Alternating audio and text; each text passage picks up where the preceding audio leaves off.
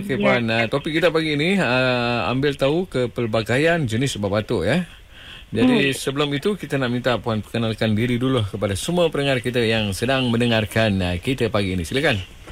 Okey, Assalamualaikum para pendengar sekalian. Selamat pagi. Uh, saya Puan Natasha sedang bertugas di uh, Klinik Kesihatan Purut di Felda Purut. Hmm. Ya. Dah lama ke sana dah? Uh, minta maaf, apa tu? Berapa lama kat sana dah? Oh, okey. Ha. Saya baru bertugas dekat sini di Purut yang indah ni pada Aha. bulan Oktober tahun lepas. Oh, tahun lepas. Okey lah. Ba- Maknanya uh, seronok Sebelum ni saya di. Selangor. Oh, sebelum ni di Selangor. Ah, ah, sebelum di Ah, Selangor. sekarang ni betul di tempat yang cukup indah sana ya. Ya, betul. Indah. Ah. Okey, jadi kita terus kepada soalan pertama kita pagi ini ya. Ha, Puan, apakah jenis-jenis ubat batuk yang perlu kita ketahui? Okey. Ha-ha. Uh, baik, pertama Mhm. sekali eh di Jazmi suka Yeah. untuk saya ceritakan jenis-jenis batuk uh, Mhm. dahululah eh. Ah, okey. Sebenarnya batuk ni adalah satu petanda yang baik di mana dia sebenarnya adalah satu mekanisme dekat dalam tubuh badan kita Mhm. yang bertindak secara semula jadi untuk singkirkan benda asing dan kuman eh. Okey. Selalu orang risau kan batuk, Mhm. risau batuk eh. Risau Sebenarnya dia je. dapat melegakan saluran pernafasan, Okey. dapat membersihkan saluran pernafasan. Aha. Biasanya dalam masa seminggu batuk ni boleh baik dengan sendirinya lah. Mhm. Okey. Okey, balik kepada um, jenis-jenis batuk tadi, Mhm. sangat penting untuk para pendengar semua tahu Ya. uh, apa jenis batuk yang ada eh kerana rawatan akan bergantung kepada jenis batuk. Yang Hmm. pertama adalah batuk berkahak. Kan kadang kalau batuk kan ada Ya. keluar kahak, ada keluar satu cecair lendir pekat lah yang Mhm. dihasilkan terutama kat bahagian hidung, Mhm. mulut dan bahagian tekak. Okey, kadang-kadang bila ada kahak ni, ha, itu yang terjadi batuk eh. Okey. Kedua, jenis kedua adalah batuk tak berkahak. Ha, ini disebabkan oleh kadang-kadang tekak kita gatal, kering. Ha. Berlakulah batuk tak berkahak. Ha, itu dia. Mhm. Eh, dua jenis batuk Dua lah. jenis batuk lah yang uh, kita kena tahu lah ya. Ya, betul. Ah, Yang kena ketahui untuk hmm. tentukan rawatan yang berkesan lah. Okey, apakah punca pula yang boleh menyebabkan seseorang itu mendapat batuk ni? Ha, okey. Uh, penting juga ya untuk para pendengar. Semua Hmm. penting. Ya. Penting untuk kita tahu punca batuk ni. Kadang-kadang dia boleh disebabkan oleh penyakit yang berkaitan dengan virus. Mhm. Seperti selsema atau influenza. Okey. Yang kedua, uh, saya share yang general saja eh, uh, di. Ya, ya, sila. Contohnya jangkitan pada saluran pernafasan ataupun Mhm. jangkitan dekat paru-paru. Yang ketiga, Ya. boleh disebabkan oleh alahan. Mhm. Reaksi alahan kadang-kadang orang tu ada alahan terhadap habuk, asap, Mhm. bahan kimia, bulu haiwan kan. Ha, jadi Mhm. penting nak kena tahu dulu. Oh rupanya Yeah. sebab batuk ni sebab alahan. Kadang-kadang makan ubat batuk tak baik-baik. Rupanya Mhm. alahan, punca alahan masih ada di sekitar. Okey. Jadi kena tahu juga eh. Mhm. Seterusnya adalah asma, asap rokok dan boleh jadi disebabkan oleh uh, penyakit paru-paru Mhm. Dan uh, juga ada satu jenis ubat eh di ni. Ubat Ya. tu kita panggil dia ACE inhibitor. Andai kata ada para pendengar yang baru mula makan satu jenis ubat darah tinggi ni kan. Mm-hmm. Mhm. biasanya pegawai farmasi akan memberi kaunseling lah. Mhm. Ubat untuk darah tinggi tersebut pun boleh menyebabkan batuk. Oh. Ha, punya kesan sampingan. Ha, maksudnya Ya. kalau pesan pendengar Mm-mm. ataupun pesakit tersebut mengalami maksudnya tak serasi dengan ubat tersebut Mhm. perlu berjumpa dengan doktor. Mhm. Ha, jadi penting nak tahu uh, waktu jumpa doktor kena bagi tahu uh, supaya doktor boleh kenal pasti apa punca dan memberi rawatan yang berse- bersesuaian lah. Ya, ya, ya. Ha, um, Okey, itulah punca-puncanya. Uh, Okey, seterusnya jenis ubat batuk yang berada di pasaran dan bagaimanakah jenis ubat batuk yang berbeza ni boleh ber, bertindak untuk menyembuhkan uh, batuk ni? Okey. Mm-mm. So uh, secara amnya, secara Mhm. amnya Ya. ada lima keluarga lah saya nak panggil kan. Lima Mm-mm. keluarga ubat batuk. Ah, Senang Okey, kan? ada keluarga Tak dia. faham, kan? Ha. Jadi uh, yang pertama uh, macam yang saya maklumkan sebentar tadi, okay, kita dah tahu dah apa jenis batuk. Jadi uh, kita perlu ketahui juga jenis-jenis ubat batuk kerana Okey. uh, jenis ubat batuk ditentukan uh, rawatannya ditentukan kepada jenis batuk itulah. Mhm. Keluarga yang pertama adalah jenis ubat yang mengeluarkan kahak atau term dia kita panggil expectorant. Mhm. Uh, ubat ini dia fungsi dia dia akan mencairkan kahak dan merangsangkan batuk untuk keluarkan kahak tersebut. Okey. Okay? Uh, pendengar semua ada rasa macam kahak dekat tekak dia. Uh, Mhm. bol- jadi kalau makan ubat ni, ubat ni akan bantu untuk keluarkan kahak. Okey. Okay? Keluarga yang kedua adalah ubat pelega batuk atau kita panggil antitasif. Mhm. Kumpulan ubat ini dia berfungsi untuk uh, melegakan Mhm. dan mengurangkan kekerapan batuk terutamanya untuk batuk yang tak berkahak lah rasa Ya. macam gatal je tak ada Mhm. kahak pun ha, ini ubat sesuai untuk anda Mhm. ha, dan tak ada gangguan pernafasan ke apa kan ha, ini ubat yang sesuai untuk uh, jenis itulah Ya. ya. tak berkahak Mhm. seterusnya adalah yang ketiga ya Mhm. ubat pelega saluran pernafasan atau kita panggil decongestant Mhm. Okey, apa tu? Okey, contoh Ya. apabila sesama kan, bila sesama Mhm. tersumbat. Jadi Mhm. dia boleh mengalir dekat bahagian tekak. Ya. Kemudian tu yang rasa macam tak selesa kat tekak tu tu batuk. Mhm. Jadi fungsi ubat decongestant ni Mhm. dia akan bertindak balas dengan otot saluran pernafasan. Kemudian dia buka saluran pernafasan dekat uh, bahagian hidung. Jadi kita Mhm. boleh bernafas dengan baik. Okey. Uh, kurangkan batuk jugalah secara tak Mhm. langsung. Mhm.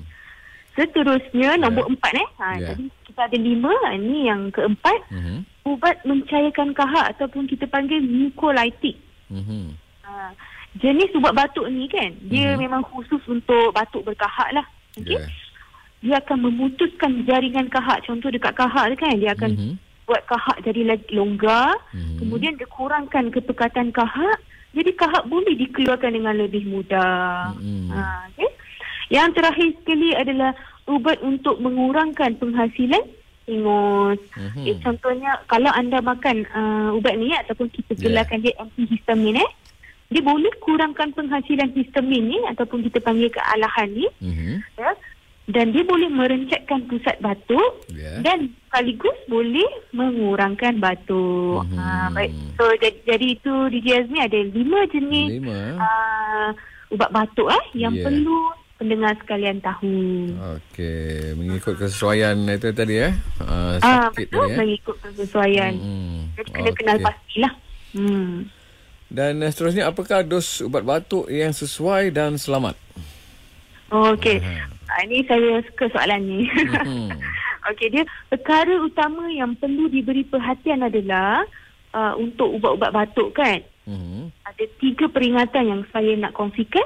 Ya, Mesti ya. mengikut arahan yang dinasihatkan oleh doktor atau ahli farmasi. Mhm. Okey.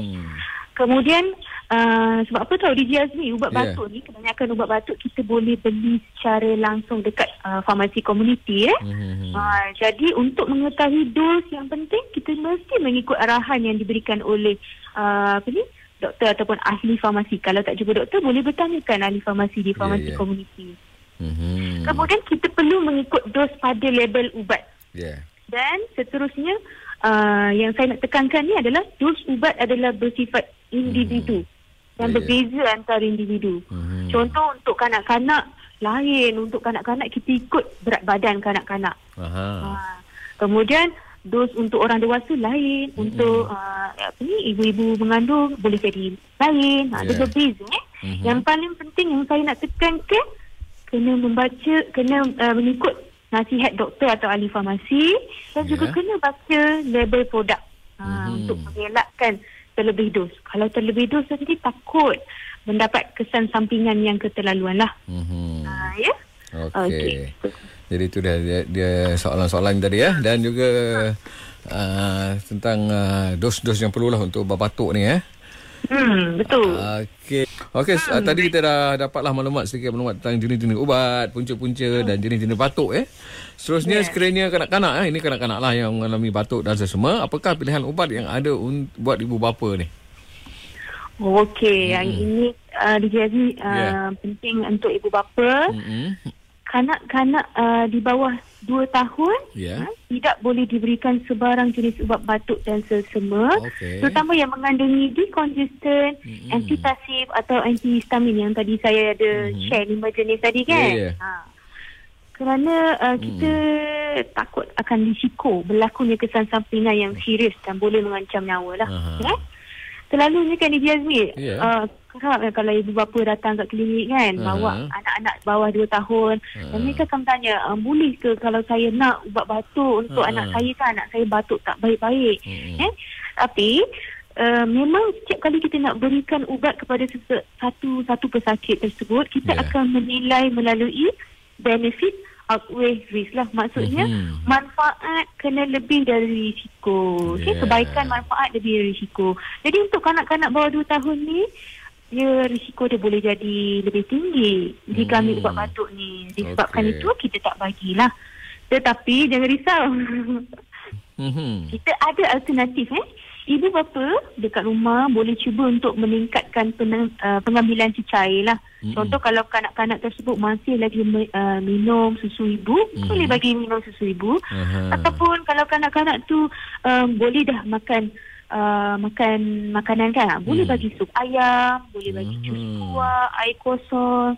Selalunya macam kanak-kanak ni dia akan pulih dengan sendirinya lah Ya, tanpa ya. sebarang komplikasi. Mhm. Bagi dia rehat yang cukup dan Hmm. ambil air yang mencukupi, dia boleh uh, apa ni sembuh lah. Mhm. Cuma ibu bapa perlu uh, apa ni perlu men, uh, paling kurang menyimpan termometer dekat rumah untuk Hmm. tujuan pemantauan. Ya. Tengok suhu bayi tu.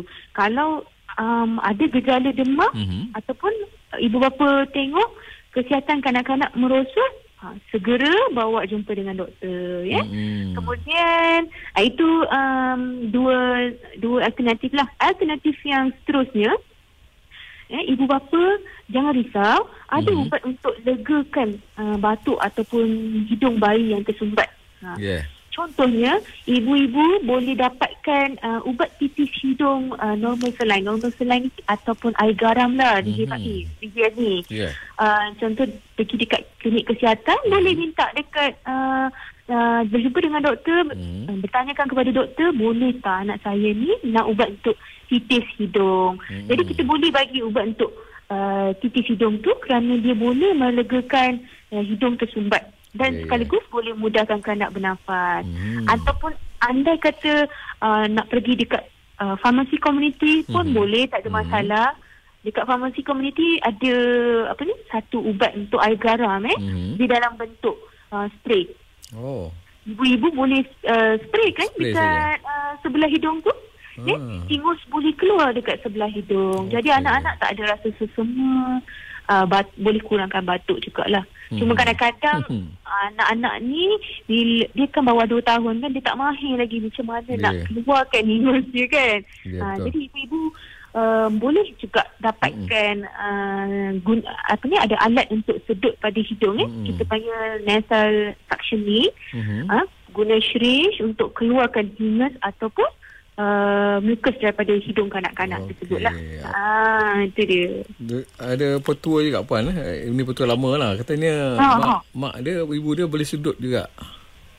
Uh, Menggunakan ibunya mulut. ke? Ha, boleh eh? Oh, ibunya ke? Ha. Kalau sebaiknya sebab kita Ha. ada concern dari segi apa ni kebersihan eh ya. misalnya eh, kita takut disebabkan Ha. virus Ha. ha, sebab ibu-ibu Ha. pun boleh boleh apa ni perlu untuk jaga kesihatan kita juga, juga ha. kan. Ha, ha. Jadi cadangan saya lah. ibu ah ibu-ibu tak digalakkan Mm-mm. tapi boleh dapatkan syringe lah Kena- untuk keluarkan Ah, ya. um, hingus tersebut daripada Mm. hidung kanak-kanak. Ha. Sebab kadang-kadang tengok kanak-kanak ni kesian. Dia bila hidung tersumbat. Betul. Ha.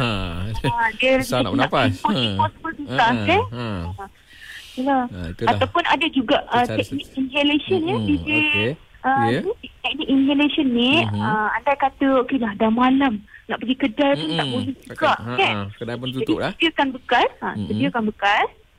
Boleh letak air air panas lah eh. Mm. Tapi ja- hati-hati sebab kita berurusan dengan bayi kan. Mm-mm. Kemudian uh, boleh uh, cover Mhm. uh, tutupkan kepala bayi tu uh, Mhm. dengan uh, wap air tadi tapi Oh. perlu pastikan ada jarak lah jarak yang betul lah Hmm. okay? Dengan bekas tersebut kemudian dia boleh legakan saluran pernafasan bayi Mhm. cumanya ibu-ibu perlu berhati-hati sebab air tersebut air panas kan Ah, betul. ki- uh, kita tak nak air panas sangat air yang suam yang ada Hmm. wap tu pun Ada baik sebab kita eh. nak wap tu Hmm. ah, untuk legakan hidung kanak-kanak Ya. Ah, cuma dia tu panas kan itu Mhm. kalau kes-kes macam kecemasan lah Okey. eh atau kecemasan boleh bawa pergi jumpa doktor terus Hmm, itu itu kes-kes tengah malam lah tu ya.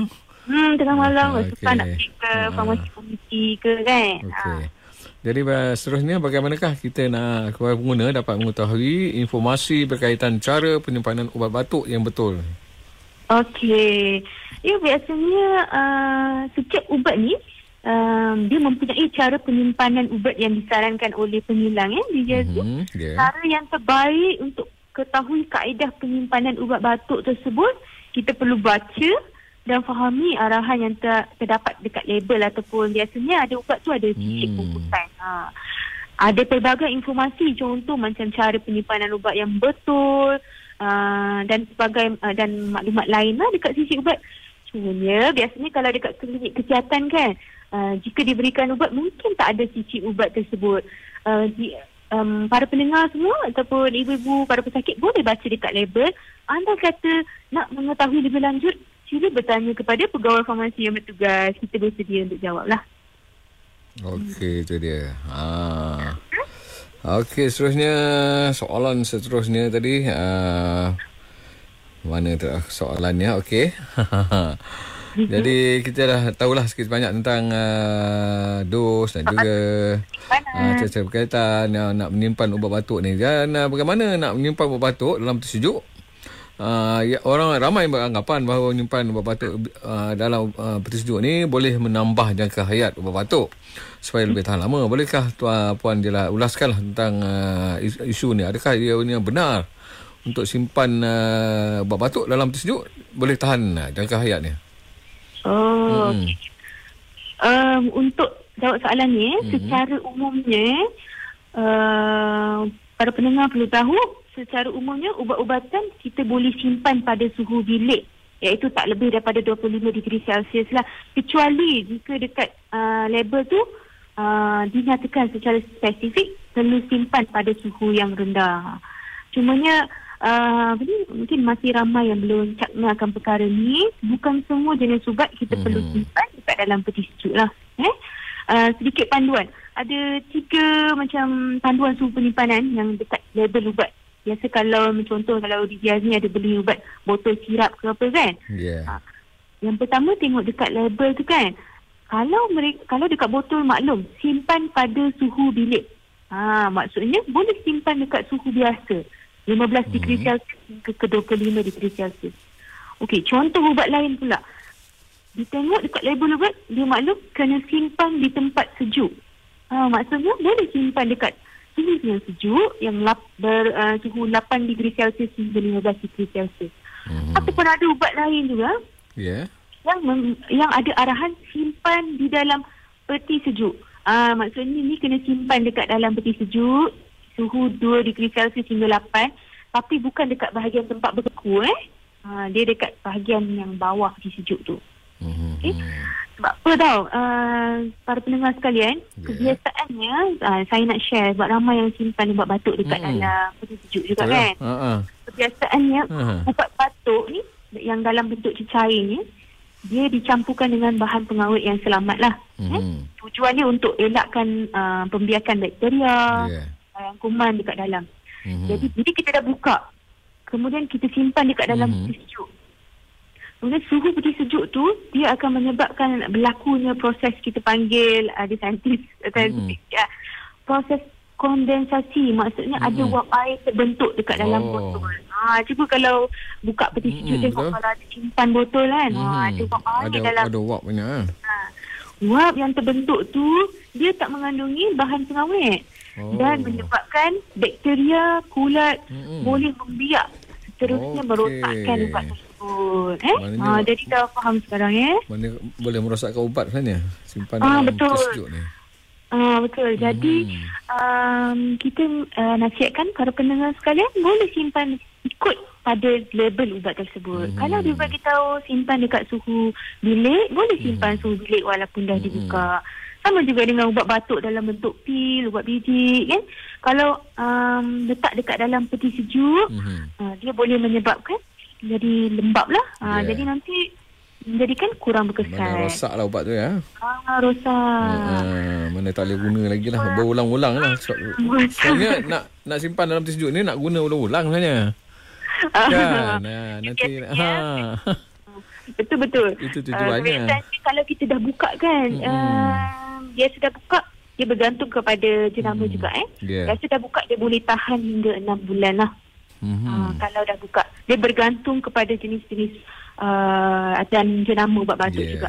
Tapi dalam uh, guideline ataupun rujukan dia up to 6 bulan. Tapi Okey. uh, kalau kita bagi ubat contohlah ada ubat batuk kan. Mhm. mungkin dalam masa 3 bulan dah boleh habis dah tu sebab Mhm. mungkin kerap batuk ke kan. Ya. Cuma kalau boleh kan dia ni saya nak Hmm. share juga Okey. uh, penyimpanan ubat kan. Aha. Sebab kan boleh simpan dekat suhu bilik dan stability ataupun kestabilan ubat selepas dibuka pun Hmm. boleh tahan 6 bulan. Ya. Tapi ada perkara penting. Mhm. Ha. Semua para pendengar semua boleh Mhm. tulis tarikh ubat dibuka. Ha. Oh. Jadi tak adalah kita ini ubat ni buka bila Betul eh. lah. Ha, Eh. itulah. Kita kena, ni kan tak ingat dah, dah sembuh bila bila dah sembuh tak ingat dah buka tarikh ni bila. Bila Ah, dah demam balik akan datang tu yang buka balik. Itu kan. Kena Ha. ingat bila saya buka ni last buka Ah, ni kan. Bila kita buka. Jadi nasihatnya paling mudah Ya. tulis tarikh ubat dibuka. Mhm. Kemudian nombor dua, hmm, sebab ubat tu kita tak simpan di studio kan. Mhm. Sila semak bau, warna, Hmm. keadaan fizikal dengan rasa Yeah. ubat lah. Mhm. Ha, contoh masa kita beli ubat tu warna pink. Ha, Hmm. tiba-tiba bila dapat, bila Dia buka warna dah. pada bulan keempat dah jadi warna biru. Hmm. Ha, Ah. Yang tu kita kita kena tahu ubat tu Hmm. memang kita perlu lupus lah. Benda Ah, lupus sebab- lah ya. Ha, jadi sebab uh, simpan dekat suhu bilik ni, suhu Hmm. kita dekat Malaysia ni tak apa ni? uh, Bertukar-tukar kan. Kadang-kadang Hmm. kerap panas, kadang-kadang hujan, kadang-kadang lembab kan. Ha, jadi perlu tahu tarikh ubat dibuka, perlu semak bau, warna, keadaan fizikal dan rasa ubat. Hmm. Ha. Okey, Satu Puan. peringatan sikit eh, DJ Aha. ni. Jangan untuk para pendengar. Jangan simpan ubat dalam kereta. Kadang-kadang ibu-ibu Hmm. uh, macam standby lah dalam Yelah. kereta satu kan. Ha, itu panas. Suhu Ataupun dia tak tepi, sesuai, eh? tepi tingkap. Uh-uh. Mm-mm. Tepi tingkap, tepi dapur memasak, tepi sejuk. Dia panas, boleh rosakkan Hmm. bahan Okey, aktif. ah, ingatlah Eh? tu. Hmm. Okey, dan seterusnya adakah ubat batuk boleh dibeli terus dari farmasi komuniti atau perlu berjumpa doktor? Adakah juga ubat batuk berasaskan herba tradisional membantu dalam menyembuhkan uh, batuk ni? Ah, okey. Uh, seperti yang saya uh, ada maklumkan kepada para pendengar semua tadi, uh, ubat batuk ni kita boleh uh, beli terus dari uh, farmasi ko- komuniti tanpa kita dapatkan preskripsi doktor. Mhm. Cumanya anda kata para pendengar sekalian kan batuk berpanjangan Yes. masih tak kurang selepas tiga hari ah tu memang kena jumpa doktor lah kena Mhm. mungkin ada mungkin batuk tu adalah satu gejala nak nak apa ni nak merujuk kepada masalah kesihatan yang lain lah Hmm. ah tu penting eh Ya. And dan untuk menjawab soalan um, adakah ubat batuk berasaskan herba tradisional tadi ya? Mhm. Um, okey tak untuk menyembuhkan batuk? Hmm, secara umumnya eh, uh, jadi dekat Ya. pasaran ataupun dekat farmasi komuniti memang ada ubat tradisional yang boleh sembuhkan batuk. Uh, memang ada. Hmm. Uh, tetapi uh, perlu uh, sedikit peringatan lah untuk para mendengar. Jika nak beli ubat yang berasaskan herba de- nak beli dekat pasaran, perlu, perlu pastikan anda beli dekat uh, apa ni farmasi ataupun farmasi ni yang biasanya legit lah betul lah ataupun nak beli dekat kedai-kedai pastikan uh, ubat yang sah lah eh macam mana Hmm. kita nak tahu ubat itu uh, berdaftar eh sebab kita kena tahu ubat tu berdaftar bila berdaftar tu maksudnya keselamatan pengguna tu yang utama lah Ya. Hmm.